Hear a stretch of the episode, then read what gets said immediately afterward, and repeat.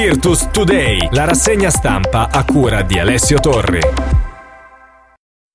Buongiorno a tutti, quotidiani in edicola oggi sul mondo Virtus con le dichiarazioni riportate dai vari organi di eh, stampa della D Bianconero Luca Baraldi del Dopo Milano.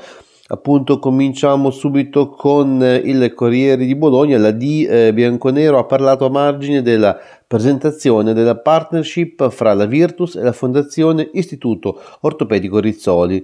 La collaborazione che scatterà già dalla partita di sabato contro Venezia con una parte dell'incasso dei biglietti venduti in determinati settori della Segafredo Arena devoluto alla fondazione servirà a sostenere il progetto Terrazza dei Bambini uno spazio polifunzionale di 800 metri che nascerà sul tetto dei Rizzoli per i ragazzi lungodegenti, quindi ottima iniziativa e ottima partnership eh, quella della Segafredo. E appunto a margine di questa partnership eh, Baraldi ha parlato anche della gara contro Milano, chance che persa che lascia l'amaro in bocca ci ricorderemo di questi due punti, gli arbitri, inutile parlarne, i temi sono vari e tutti quanti toccati dall'amministratore delegato appunto. La sensazione di occasione sprecata, spiega Luca Aquino, non è sparita nemmeno il giorno dopo. La sconfitta in volata contro Milano, sebbene la stagione sia ancora lunghissima.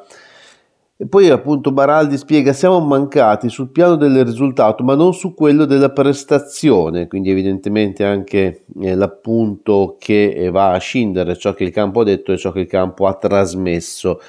Poi ancora passiamo invece sempre con le parole dell'amministratore delegato riportate dal Corriere dello Sport, Luca Muleo, Due vittorie di lusso contro Barcellona e Maccabi, spiega appunto nel cappello introduttivo, viene spiegato nel cappello introduttivo del pezzo, il tiro della probabile vittoria in mano contro Milano poteva essere una settimana in paradiso, è stato comunque straordinaria per la Virtus, terza in Europa e a un passo dal successo che avrebbe salvato il primato in Italia contro la rivale di sempre.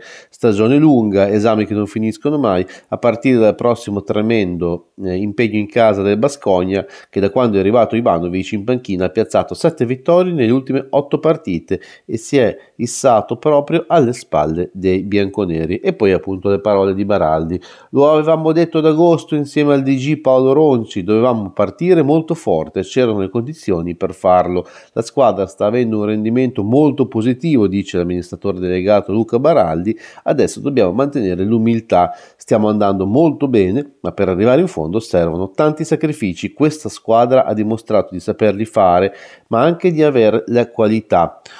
Ormai toglierei la denominazione di squadra operaia perché questo gruppo ha dentro di sé qualità tecniche ma soprattutto umane, sia nei giocatori che nello staff, tali da creare la chimica giusta per dare ai tifosi le soddisfazioni che meritano, quindi un passo avanti anche dal punto di vista dell'approccio. Poi ancora è mancato poco sul piano del risultato, dal punto di vista della prestazione però devo solo ringraziare Banchi e i giocatori per quello che hanno fatto al forum. Peccato, all'ultimo avremmo potuto portare a casa una vittoria e non avremmo rubato nulla, il cammino è lungo, di questi due punti ci ricorderemo e speriamo di andare a prenderli quando forse servirà ancora di più.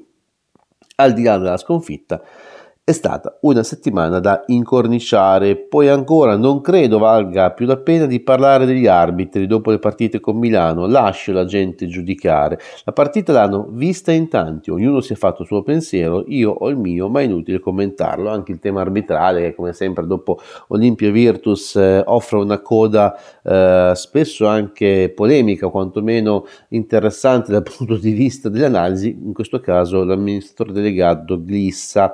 Si va invece a parlare anche di mercato e spiega appunto mh, sempre Baraldi, gli infortuni non sono così preoccupanti, non capisco perché quando eh, nelle famiglie le cose vanno si debbano fare addizioni. Mi auguro che senza infortuni pesanti la rosa possa restare questa. È chiaro che siamo sempre vigili sul mercato, al momento però non vedo cambiamenti o sostituzioni in vista.